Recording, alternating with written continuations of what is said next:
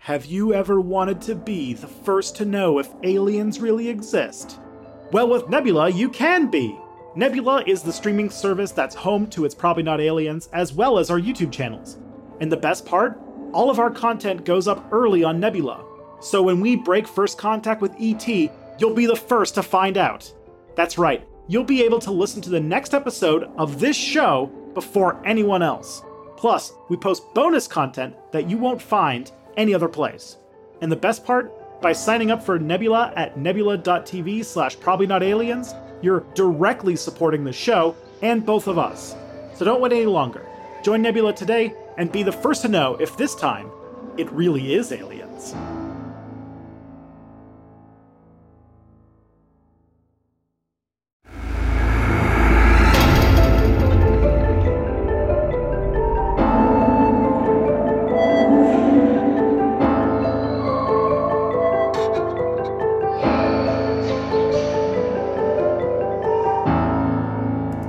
I've mentioned this before, but if our podcast had an arch nemesis, it would be Eric Von Daniken. I thought it was John Carpenter, but okay. that is true. Also, close second. But I bring this up just because I don't know. I feel like we mention him a lot in in a lot of episodes. And is there like, could we possibly do one episode where we just don't mention Eric Von Daniken at all. I mean, excluding this part where I'm saying that let, us not talk about him. This is like writing an essay without using the letter E. Um, uh huh. Why? What's our topic today? So, so, so today we're starting a little uh, sub series, a podcast within a podcast, if you will, um, where we're going to profile some of these ancient astronaut dudes. And I have eight, yeah, eight pages of notes about Eric Von Daniken to oh, talk about. No. Oh, man. Oh, dang. What a bad time to come up with this rule about not mentioning Eric Von Daniken. Oh, beans. Oh, beans. Maybe next time. Maybe next time. Actually, I have no idea. We, t- we played around with the idea of potentially this being a multi part, uh, you know, series. So who knows? I have no idea idea what's happening. But you know, I'm interested. Ever since we we started this podcast, we teased this idea of doing these sort of um, you know, like uh, spotlights on some of the big names in ancient aliens and ancient astronaut theory, and people have really latched onto this idea, and they've been wanting us to get into it. And it's only taken us about 32 episodes to start. And who better to start with than uh, than the father of it all? I, I was gonna call him the daddy of it all, but I did not want to reference Eric von Daniken as a daddy daddy. No, thank you. Yeah, ruin me, uh, fake history daddy. fake history daddy. Um, yeah. So the, we're talking about the big. Ch- By the way, this is it's probably not aliens. A podcast about um, ancient aliens and response to ancient astronaut theories and the show Ancient Aliens and pseudo archaeology and ufology and um, you know this elevator pitch is getting more and more floors as we speak but um, i know now we're on to biographies yeah. So this is a I think this is a good one to talk about. We have we'll we'll kind of get into a few more profiles as this series goes along, I definitely have uh, one about David Icke that I would very much like to do at some point. Uh-huh. But the thing is, Eric von Daniken and the ancient, he's basic, he's not the person who invented ancient astronaut theory, which we'll get into a bit later, but oh, okay. he's almost synonymous with the term. And yes. he popularized it to the extent that he might, especially in the English speaking world, that he might as well be the father of ancient astronaut theory. And uh, even though he's the most well known name in that field, he is not the most well known name on this podcast uh, because we have names as yes. well. Oh, yes. Hi, yes. how's it going? I am your co host, I suppose, Scott Niswander. My job is to really just show up and learn and ask questions. And other than that, I know nothing. And I am Scott's co host, Tristan Johnson, who do, do, does the, the, the frantic reading to, fig, to answer these questions uh, to just settle all of my history nitpicks in a row. And I'm excited to learn. I'm excited to. I actually really love. I mean, you know this about me, and obviously about you you have a YouTube channel about history. I have a YouTube channel that talks a lot about history, even if it's not dedicated specifically to history but I feel like I don't know. I feel like I have. Uh, I, I'm just I'm very interested. I'm very fascinated by history, and so especially history about specific people. So I'm really excited about this episode. Oh boy, yeah, we've got a real we got a real humdinger of an episode today.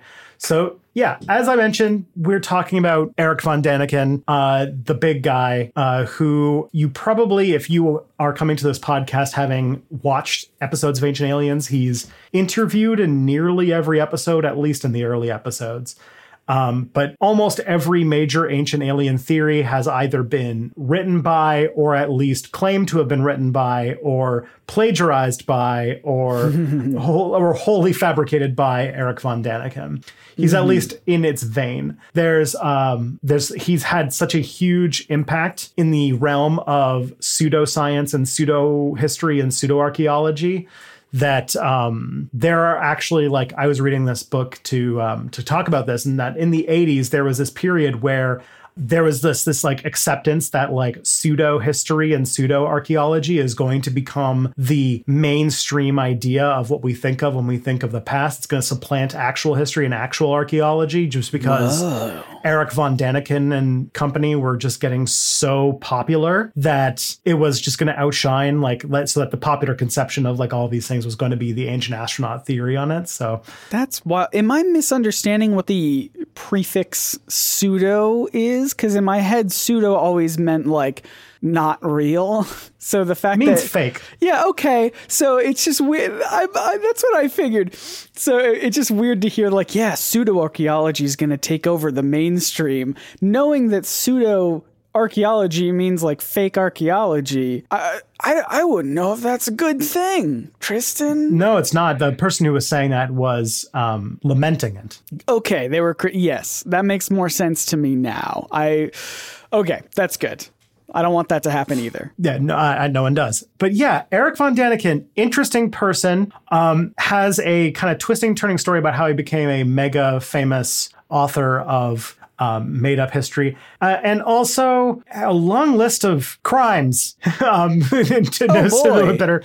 Uh, yeah, oh, fun. Um, so so yeah, and claims about you know maybe whether or not he actually wrote some of the things that he says, and all all sorts mm. of it goes all sorts of fun places. But yeah, let's let's talk. Let's talk about Eric now. Let's let's establish some ground rules here. Are we gonna tackle this from an unbiased, totally uh, neutral standpoint, or are we are we just gonna let our our disdain for Eric von Daniken fly a little bit here in this episode? I will reserve my judgment for all of the damage that he has done to history and archaeology and the public understanding of the past for the end. Okay, but I will talk rather neutrally about his life story uh, up until then. But um, but yeah, I definitely think that we will have some hostile leaning riffs because yeah I, I think i'm gonna i'm gonna try my best to be neutral and non judgmental. All right. So, with that in mind, let's learn a little bit about Eric von Daniken. Sure. So, yeah, as you know, Eric von Daniken uh, has been written as possibly the most famous advocate of the existence of ancient astronauts, that they brought civilization to humanity and even mated with primitive humans to produce truly modern intelligent beings, i.e., us. That's that's his claim to fame. Uh huh. Uh huh. I'm following so far. Our story of Eric von Daniken starts where a lot of horrible stories start in Switzerland. Oh, uh, Switzerland. Oh, until you return all of that Nazi gold, I'm going to make Switzerland jokes. It's fine. You know, I I had already decided that I was the very first thing you were gonna say. I was gonna let my guard of neutrality down and be like, "Oh, not that. Anything but that. That sucks." Uh, but then you just said Switzerland, and I was like, "You know what? That's that, that's working for me." Mm-hmm. Ah, Switzerland. Oh man. My great grandfather was from Switzerland, so I think I'm allowed to do this. I don't know. I have to I have to stop leaning on that because I'm I'm I'm my my ethnic pie chart is far too uh, mixed up for me to just like be able to claim everything. But um.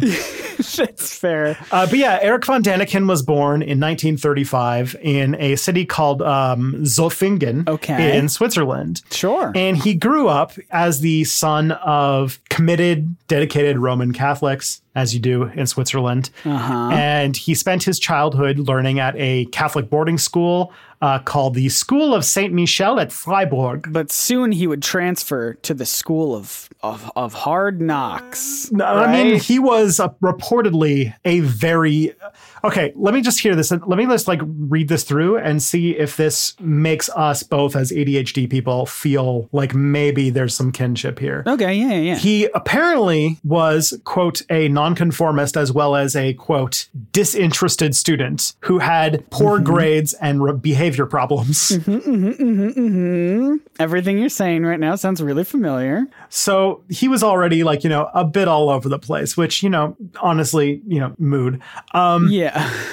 But he did not just have trouble with his uh, Catholic school. He was also a member of the Boy Scouts, and they also had some issues with him, but not really to do with his. Well, I guess it was to do with his behavior, but not not like you know acting out or you know being hyper or whatever, but more in the embezzling money um, aspect. Ah. So he was already off to a good start. Um, there, he was actually apparently investigated uh, by a local magistrate for possibly stealing from the local Boy Scouts treasury. Wow. So, Wow. Getting in early, Eric. and he went to this school until basically like until he was about you know 18 years old or 19 years old. Uh, in 1954, he left and he went to uh, work as a he went to Bern, which is a big city in Switzerland, and went to go work as a bartender in a hotel. Ah, rad. Yeah, so far so so good. You know, uh, acting out, possibly stealing from the Boy Scouts. We're off to you know, and then you know, getting a job as a There- bartender. yeah, there's some ups and downs. There's some there's some very normal stuff, and then some very like oh, I don't know about that one. But otherwise, you know, this this feels unremarkable in a lot of ways so Yeah. far. I like bartending. I, I have a bartending license. I, I I I I I respect that drip. But unfortunately, he couldn't do. He couldn't keep doing. Uh, a normal thing like being a bartender, which is a cool and respectable profession. Absolutely. Uh, instead, he took an interest in archaeology. So he would save up all of his all of his bartending money and go on trips around the world to find ancient sites. That was his like hobby. Again, mm, same. I, I I love that idea. As someone who Sure. in 2011 at the age of like 23 went to uh, Mexico City uh, with like no money on my own. I get yeah. that. Yeah, there's nothing wrong with wanting to travel and see the world and see the cool places. In 1960, he met Elizabeth, who he married, and he is uh, still married to today. They're still together. So Aw, that's, sweet. Yeah. Yeah. And apparently, they had this very sweet gig where they worked together in hotels and restaurants all around Switzerland. So far, sounds pretty based. pretty good Sounds- life so far. Honestly, pretty normal. Why are we even talking about this guy? Well, the thing is, the old Boy Scout itch started coming back because Von Daniken seemed to have issues, as I, as the book that I found about him uh, so eloquently wrote. He seemed to have trouble distinguishing between his money and other people's money, which makes sense if he's uh, going on all of those trips on a bartender salary. I got to tell you, bartending is fun. It is not profitable. Uh-huh, uh-huh. So starting starting to get a little uh a little uh, what like sticky fingers? What are we talking about here? Yeah, so he had um, various charges and convictions for both fraud and petty theft, which had resulted in him receiving multiple fines and spending a bunch of time in prison. Hmm, Swiss prison. Eric, you're better than this. Come on. He also took an interest in ufology in this period. Uh, he believed that extraterrestrials, like he, you know, he was getting into UFO stuff. Keep in mind that this is the 50s, 60s, and uh, Roswell was about the beginning of Yeah. the UFO was- craze. So he was definitely walking in during that period. Yeah, I was gonna ask. I was gonna say what what was the specific reason for for his sudden interest, and then yeah, no, that makes a lot of sense. A big uh, potential alien spaceship crash cover up. Oh, very interesting indeed. So if he's got these, if he's got these two, I'm just gonna guess, take a little guess here. If he's got these two little hobbies and interests of both history and uh, UFOs, I'm sure at some point they would collide together in uh, in some unfortunate ways. Yeah. So he started to uh, travel the world and he started to think about this possibility that ancient astronauts had visited Earth sometime in prehistory.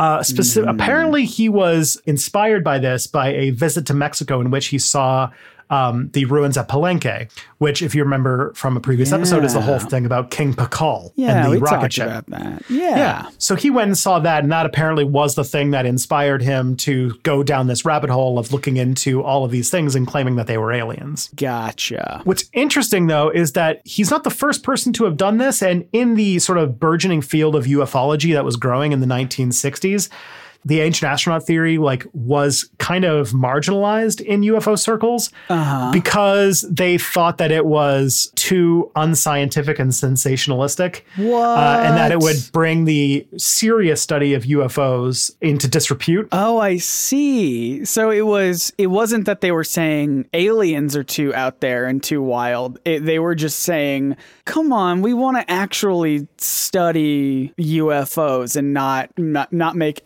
This wild, out, outrageous of claims. Yeah, exactly. And Von Daniken completely 180'd this uh, sort of no, position in the UFO was circles. not listening to it. No, no, no.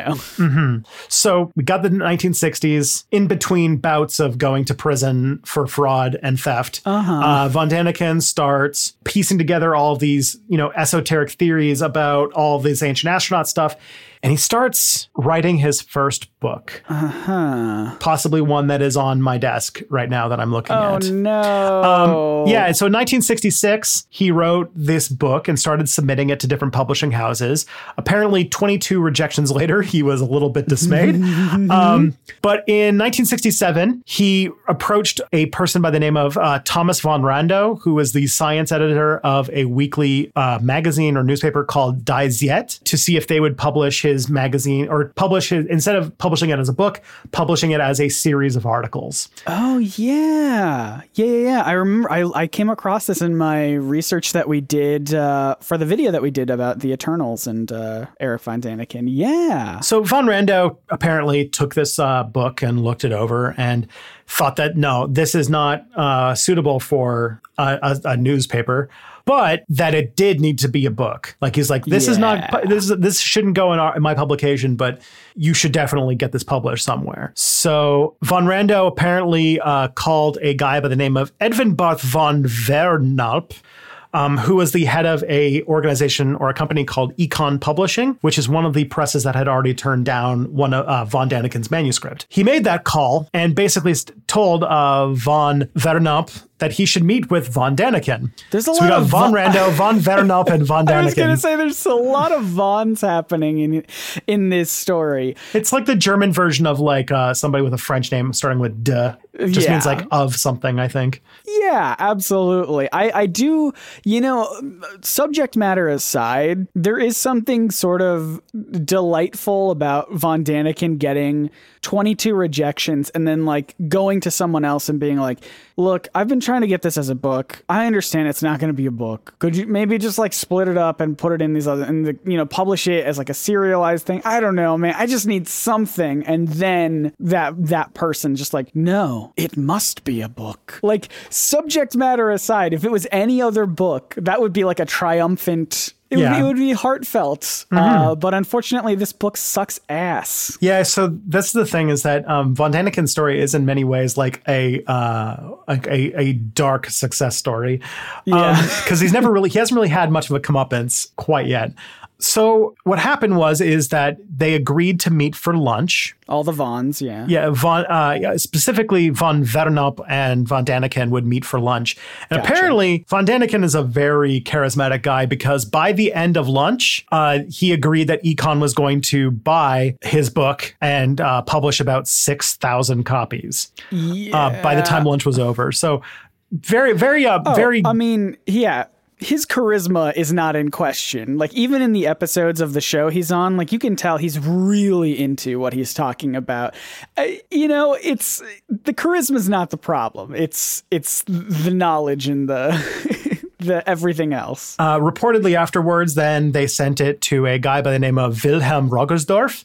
Um, who is a screenwriter who apparently might have like significantly rewrote the book. Really? Yeah, this is this is something that's a little bit like you know rumor and hearsay, but apparently Okay. Von Daniken maybe was had interesting ideas, but wasn't exactly the strongest writer. And so once he like got sold on the ideas, they're like, all right, I'm going to bring in an editor, and this editor apparently like went to town on this book.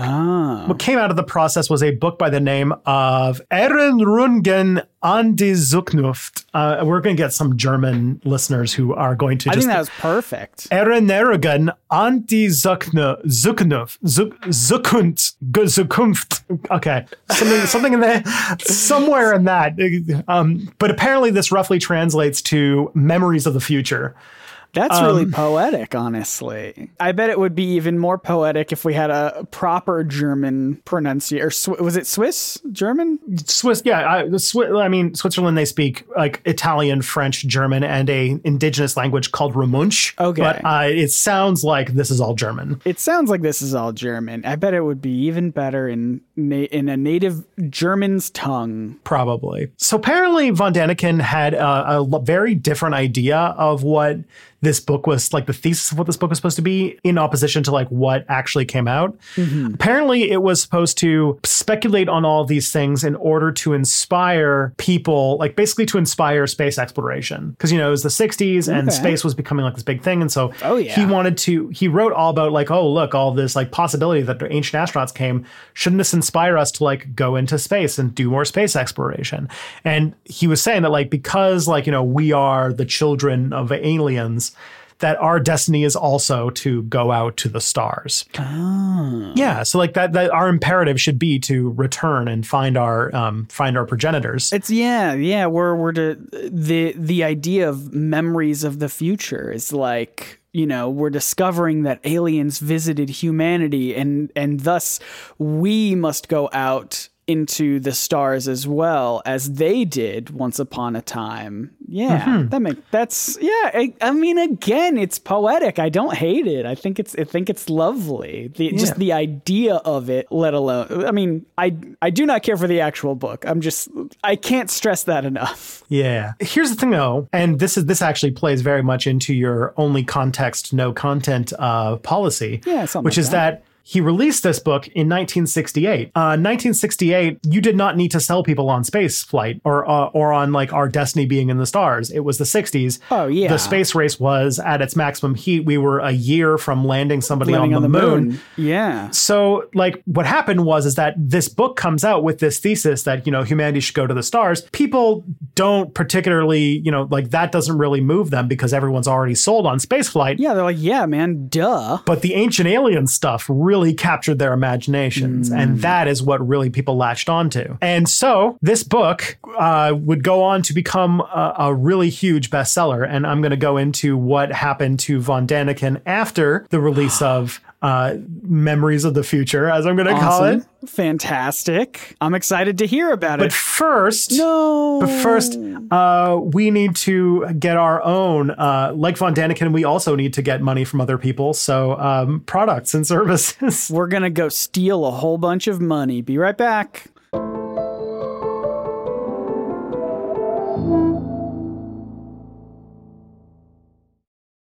Oh man, I stole me a golden turlet. Aw, I only stole me a, a spare piece of drywall. That wasn't a very helpful thrift at all. I gotta, I gotta tell you, I gotta put a story in this. Um, so I'm currently playing in a Dungeons and Dragons campaign where we're doing like Curse of Strahd, and we're like in this castle to save this person who's gone missing. Mm-hmm. And we're like, this person could be dead. We have no idea where they are. This is an emergency. We need to be rushing as fast as possible. We spent the first like 50 minutes to an hour of our last session um, trying to we found some chests full of coins and just trying to see how much of it we could just stuff into our backpacks as possible uh-huh. um, just how much of it we could just cram and still be able to walk and then we're like all right now that we have it like including like 50,000 pennies basically and it's just like okay like how do we fit 50,000 pennies in our backpack? And like what are we doing? Are we supposed to be saving a person? Oh right. Yeah let's go do that. And that's how much money we made on that ad break. Mm-hmm. 50,000 pennies. Yep, approximately 500 gold. So back to Eric von Daniken. Um, Do we have to? yeah, we do. We could talk about D and D for the rest of the episode. That's a different podcast. Although um, mm, I, I smell a uh, I smell like a holiday special uh, of an ancient astronaut themed D and D one shot. That sounds like session? something. Oh, that would be fun. Hey, if you want to see that, uh, go follow us on Twitter at Probs Not Aliens. And let There you us go. know.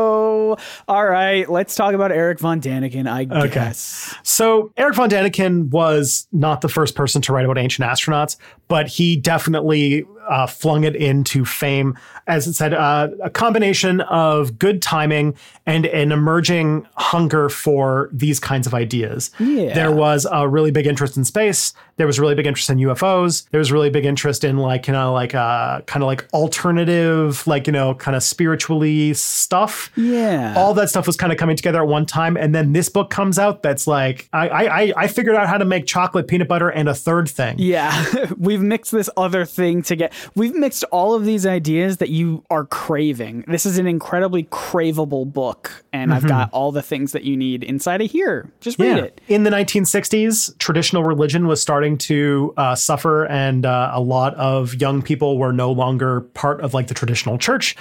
And so a lot of disillusioned people started to see ancient astronaut theory as sort of a new kind of religion. It was, yes, suited to a time period where we were, um, you know, where we were moving away from, you know, tradition and religion and moving towards things that sounded scientific and historical. But but still trying to find some sort of spirituality in the scientific, you know. Yeah, and and and I will say that this book sounds like it's history and sounds like it's scientific, even if it's all you know fake and wrong. But it it kind of fits that like like vein. And if you are kind of in the process of leaving religion, this is a thing to sort of fill that religion shaped hole uh, with something that sounds believable. Yeah, and it even sounds it feels a little spiritual as well as we're as you're talking about, you know, other ancient civilizations that may have worshipped aliens as gods and like, you know, what does that mean for you? And like what does that mean for us as humanity? And yeah, I don't know. It, there's there's big questions in there about about humanity and about our place in the universe. And and it it just it ticks all of these boxes that makes you that just like fits perfectly into this little piece of time that that everyone's interested in all of these ideas. Now, this is from a book called Invented History or Invented Knowledge. Sorry. Um, so there's a I, I, I this connection. I'm not gonna. I don't think I can make myself think it's the author, but I, I want to put it out there because Okay. this sort of like pseudo religion popping up around ancient astronauts uh, theory. Even if it has no basis in fact, didn't deter that in this period, possibly inspired by this, a whole bunch of UFO or ancient alien cults started to pop up. Probably the most famous ones that you would know about are Heaven's Gate. Um, is that, are you familiar with Heaven's Gate? I that you know, it sounds familiar. I'm not really up to date on my cults. Uh, so, so Heaven's Gate was a. I remember this is like one of those like pri- like because I was like a child when this happened. It's one of the um one of those like uh primordial child memories that you only half remember.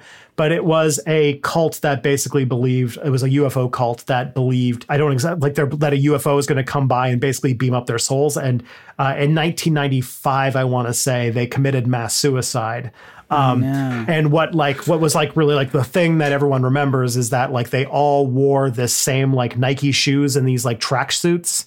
And there was like this this footage that I can like still like I can see clear as day in my head of like people walking through the house and every everybody's like lying in like these bunk beds and you they have they're covered with um covered with blankets and you can just see their feet sticking out and like they're all dead um it was like yeah is heaven's gate and and the fact that like because of um their host heaven's gate's website is still up and it like looks like 1995 still Well, most of that story was grim, but Hmm. I do love old websites. But uh, but yeah, like Heaven's Gate uh, reportedly has inspiration from you know von Daniken's theories. Another one that is probably more common and a little bit less uh, overtly uh, no, it's it's much it's also sad and very very dark, which is also the Church of Scientology. Oh, come on. Probably the most successful ancient alien cult to have sprung up, and you know by a very von Daniken esque figure in L. Ron Hubbard. um, Do we need to do an episode about sci- the Church of Scientology? I mean, that would be really fun uh, because, yeah, L. Ron Hubbard definitely uh, and Scientology is quite a bit. But there's also a really great Behind the Bastards two parter Okay. on L. Ron Hubbard that I would probably say is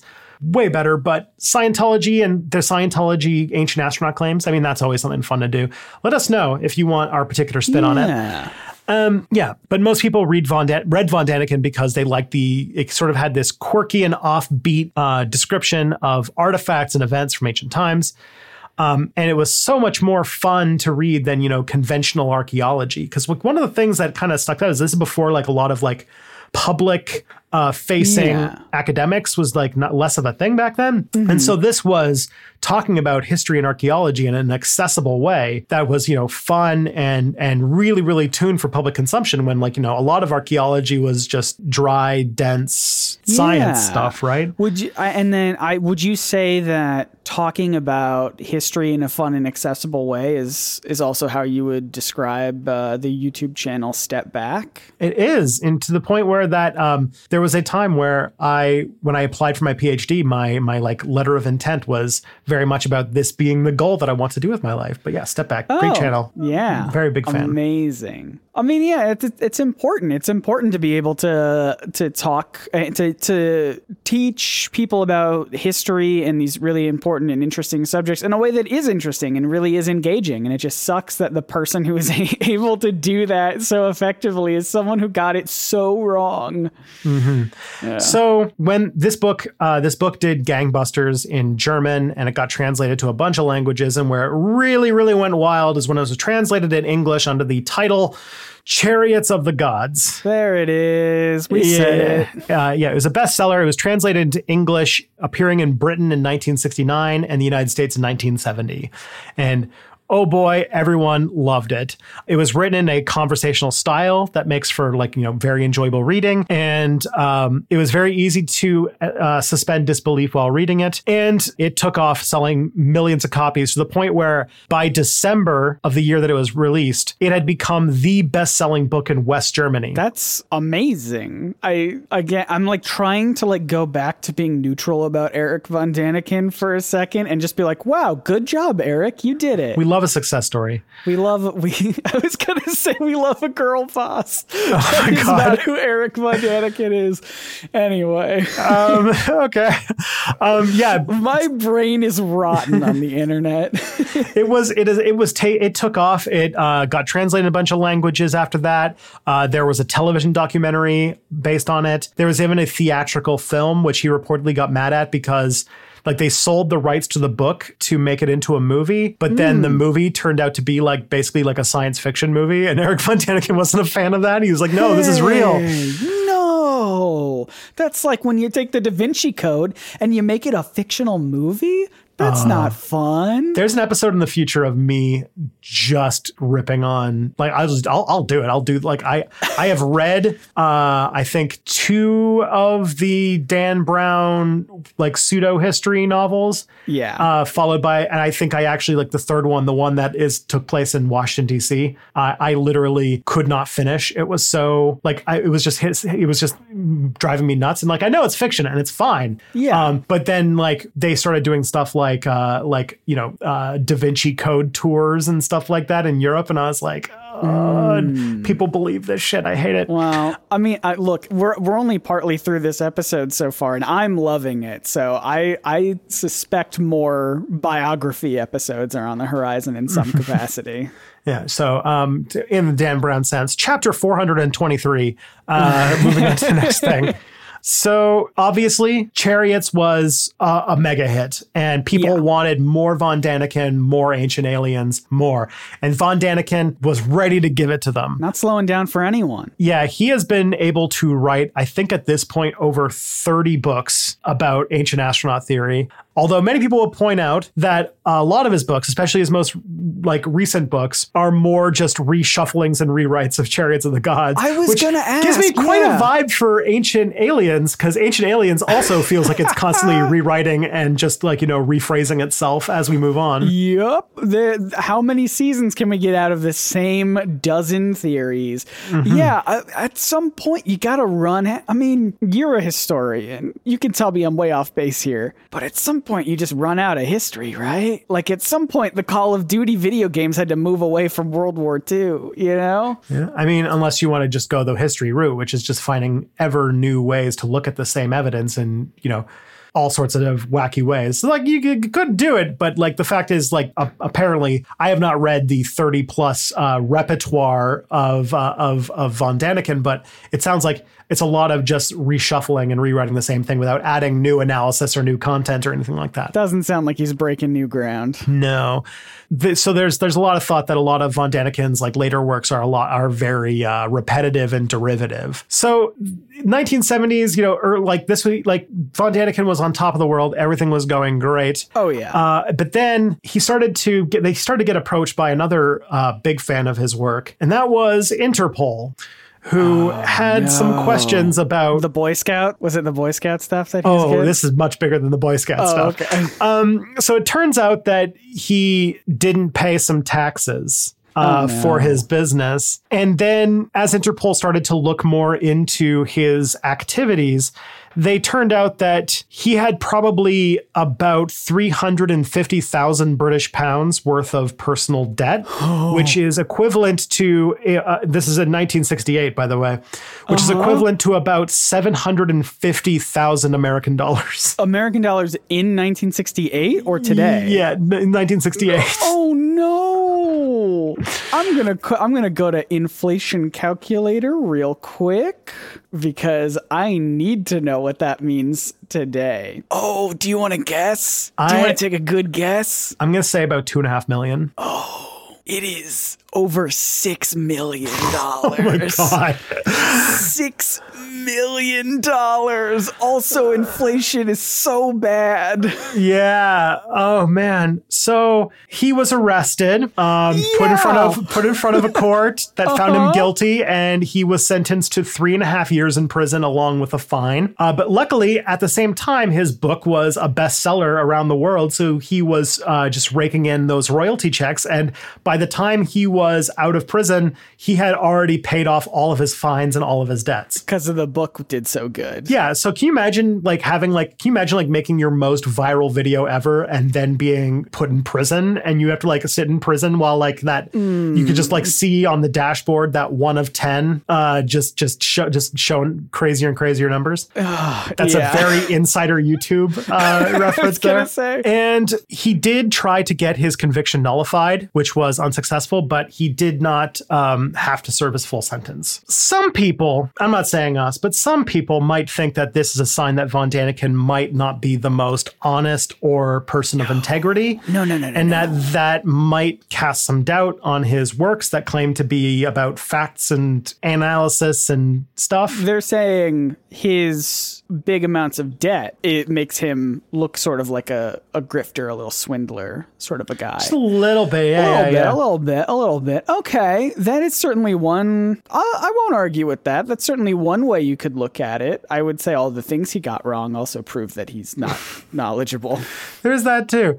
Um, he also started to run afoul of uh, the church, and so German churches started uh, openly criticizing him in the media um, because he they thought that he was trying to replace God and an- like because of all the you know stuff about the Bible, replacing God and angels with aliens. They're probably not a big fan of Von Daniken then. Yeah. No. So that led to an interesting thing of him going to prison around the time that these churches were criticizing him. So there's a conspiracy theory that Daniken's legal problems were trumped up uh, because the clergy basically like uh, like like it was like a setup by the church. They got him. They got him. Stop talking about angels and gods and things like that. Get out of here. We don't like you. So, despite the fact that he has a long history of uh, the this kind of behavior, there's a lot of people who thought that he was he was set up, and so he was able to play the martyr. Oh my god, that's so annoying. also during the 1970s, and you can imagine because we've talked about this in our, I think it was like the third or fourth episode of this show uh, about what kind of damage this caused. In the 1970s, uh, they translated they translated the book into Bengali. And it became a huge mega seller in India. Uh, I'm sure that that's not going to have any effect on right wing Indian nationalism at all. Oops. In 1978, he also became the subject of a documentary called The Case of the Ancient Astronauts, which was done by Nova. And it was basically a thorough debunking of all of his ideas and pointing out all of his fabrication uh, all of his fabricated evidence. Oh, wait. So the case of the ancient astronauts was not it was not a case for the ancient astronauts. No. It was against it fully. So, Ancient Aliens is based on a book that was debunked in 1978. great. yeah. Um, so all of these things together led to him kind of having a loss of popularity. He had a difficult time finding a publisher for any of his new books, and for a while he wrote uh, he wrote his tenth book in 1982 called "The Gods and Their Grand Design," and it was his last book to appear in English for a long period of time. He couldn't get English translators for his work. Although, even though he couldn't get books published in English, he was still writing books in German. And between 1983 and 1994, he published 11 books. Oh my what am I doing? Yeah. Tristan, what am I doing? I'm sitting here like, oh, I've only made two videos this year. He made 11 books in as many years, I think. Yeah, he's basically Yeah. doing clipping out a book a year. Uh, in 1996, he wrote a book called Eyes of the Sphinx and managed to have that translated into English. So he was starting to come back because Uh oh. something interesting was going on in the 90s um, in the Hmm. realm of UFOs and interest. So on the 10th of September, 1993, a little TV show on Fox started to take America by storm. Hmm. A little show called The X Files. The show that our theme song is a ripoff of? Yeah. Amazing. So so so the X-Files became like a mega hit in America and around the world. And wouldn't you believe it that that uh, sparked people's interest in Eric von Daniken again, and he had a sort of second life, not second life like the place where uh, people go to have sex on the internet or something, Yeah. but like a second. Uh, Was that a also popular in 1983? That was No, not yet, not for yet. them. Yeah. It looks like it's from 1993, but it no, sure does. I have nothing against Second Life. You know, you do you. Um, I don't. I don't know anything about it. I know very little about it. so the thing so so the x files comes out huge thing and sort of like re rebring re brings back wow um that's like when i said once to my wife i was like oh, i need to fig- i need to pull out some chicken we need to dethaw it tomorrow and i was like wait a minute that's not that's not how that works I need to Dethaw the fr- chicken? Um, refreeze it. That's funny. so X Files so- comes out. Eric Yeah, Von so- Daniken making waves again. but here's the thing um, the x-files also in the show had a bunch of different paranormal stuff happen in the show but one of them was that there were alien visitations in the ancient past. So ancient astronaut theory actually like played a role in the plot of the x-files uh, I don't know because I was watching it with my dad, and I was this is 1993, so I would have been four years old, and I found that show very scary. So I, I did It is. I mean, yeah, I, I felt the same way. Did did other? Did, this is just like a. You might not know this. Maybe you do. Do we know if X Files affected anything else outside in a similar way outside of this? Like, I'm sure people started believing in aliens more in general, like, or if they did other like episodes about I don't know lizard people or Bigfoot or whatever. Did like those episodes also re- spark interest in you know, that sort of stuff? I don't. That know. is very good to. I what I would like to. That's a question I would very much like to answer. I don't know the answer, but uh, I do know that it did lead to a uh, re in, like a growth in uh, or a revitalization of interest in UFOs and stuff. We kind of talked about this in like the Roswell thing. Remember, like how this is also around the time that like the alien autopsy stuff started coming out, and like Yeah. the um the um unsolved mysteries episode on That's Roswell and so like in the 90s there was this big resurgence in interests in UFOs furthermore and this is this, I'm only saying this because it's uh, really kind of veering into the content of my next video but it also was a time of a growing conspiracy theory mindset in America. This was the time of uh, major standoffs at places like Ruby Ridge and Waco, which was leading to these groups of like militia people who were uh, very much tied into this idea that the federal government was like, you know, evil and doing all these conspiracies. And um, I mean, that ultimately led to the Oklahoma City bombing, which is what my video is about. But um, yeah, so like there was like a bunch of stuff going on. I kind of talked about this um, off camera or off mic with you at one point about how this is um, why I think that Men in Black is like the the '90s movie because Yeah. it uh, hits on two things that were really really big in American paranoia at that time, which is um, like illegal immigrants and Yeah. aliens, and that the first scene, the opening scene in uh, Men in Black, is literally them stopping a group of like uh, of immigrants uh, coming across the American southern border, and then they're like, "Ha, we're gonna stop you," and then you're like, "Oh, this is like kind of like you know this is an illegal immigrant thing," and then they're like, "Everyone move aside, we're going for that guy who's the alien alien," and it's like that's the whole that was the whole joke. We as kids didn't realize they were We doing a didn't racism. And now look at Will Smith. Where's he at now? Just I'm, I'm, I'm surprised that story still has legs. I thought that was one of those stories that people would have forgotten like 12 hours after it was over, but no, it's I'm sure by the time I'm up, I'm editing this episode. Be. Um, another thing too came out in the sort of same time, probably riding on that same popularity, was this um, little Kevin Bacon film called Stargate. Oh, we've gotten requests to watch this and make an episode about it. Yeah, it was weird because I'm like a huge science fiction fan, but I've actually I've seen Stargate the movie, but I haven't watched any of the like many many TV show spin-offs, and so I probably should at some point. But um the movie Stargate, uh, the plot of it is about the discovery of a alien artifact in ancient Egyptian ruins. Yeah, that, that Um, makes sense why we've been asked to do an episode about it. yeah, because like ancient aliens basically, or ancient astronaut theory basically is the premise of Stargate. That like Makes sense. there is like a portal, like that. There's portals between worlds that are like basically based in you know, and that ancient Egypt was aliens Yeah. and. And that, yeah, the mythology of the gods of ancient Egypt were actually like these parasite aliens. The movie actually didn't do super great, but in 1997, they made a TV show called Stargate SG1, which had tons and ton, like, you know, was on the air forever. And then they did a spin off series called Stargate Atlantis, which ran from 2004 to 2009.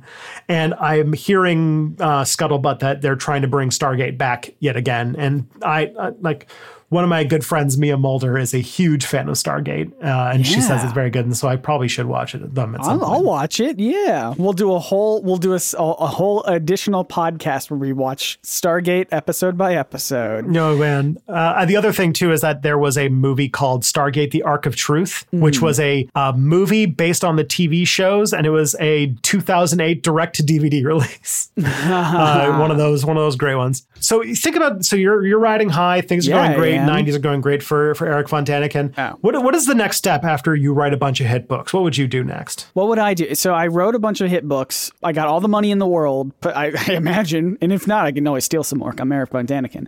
But what I would do is probably settle down, say that I have enough, say that I'm done with with my thing, with my grift, with my, you know, maybe just do some stuff for me. You know what I mean? Incorrect. The answer is start a theme park. Oh, yeah. That makes my that thing that actually makes way more sense than what I was saying. Yeah, in the Swiss uh, in the Swiss city of Interlaken, um, he started a place called Mystery Park in 2003.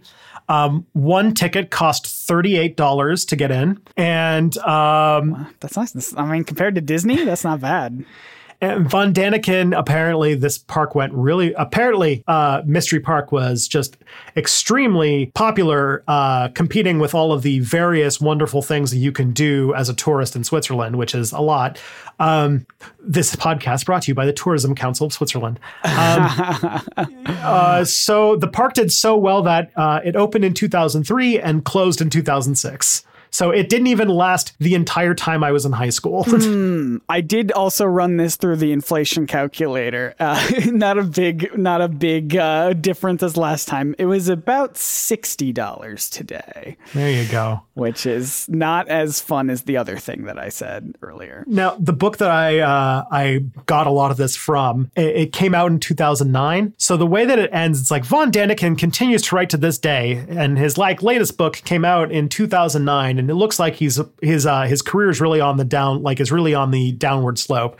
And I'm like, it, they don't know, they don't know what's coming. But we know. The- yeah, We- we know that he's he's he's kept going. His latest book is called.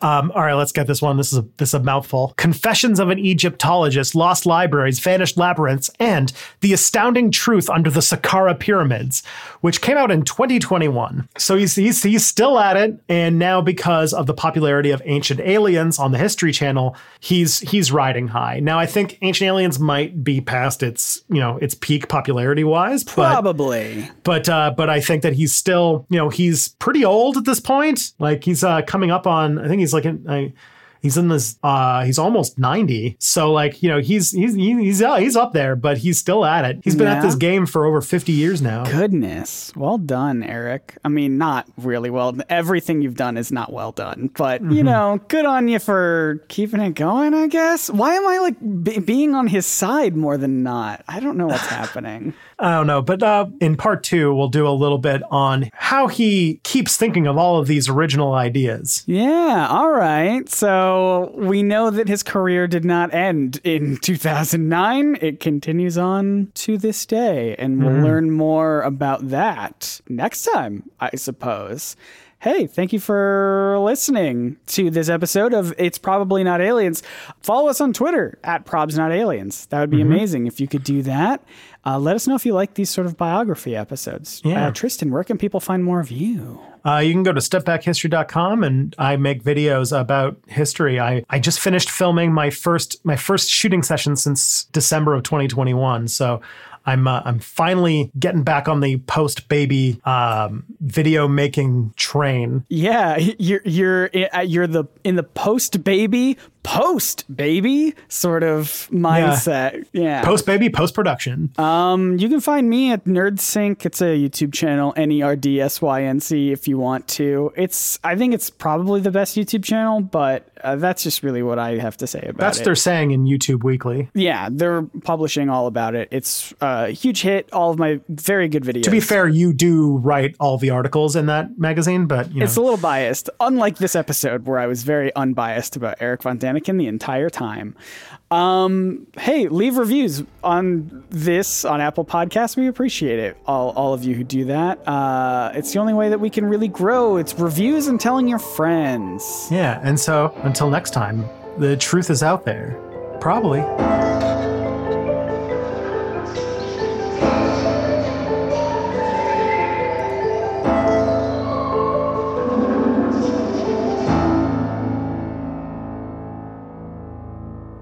That's an X Files thing. The truth. Yeah. Yeah.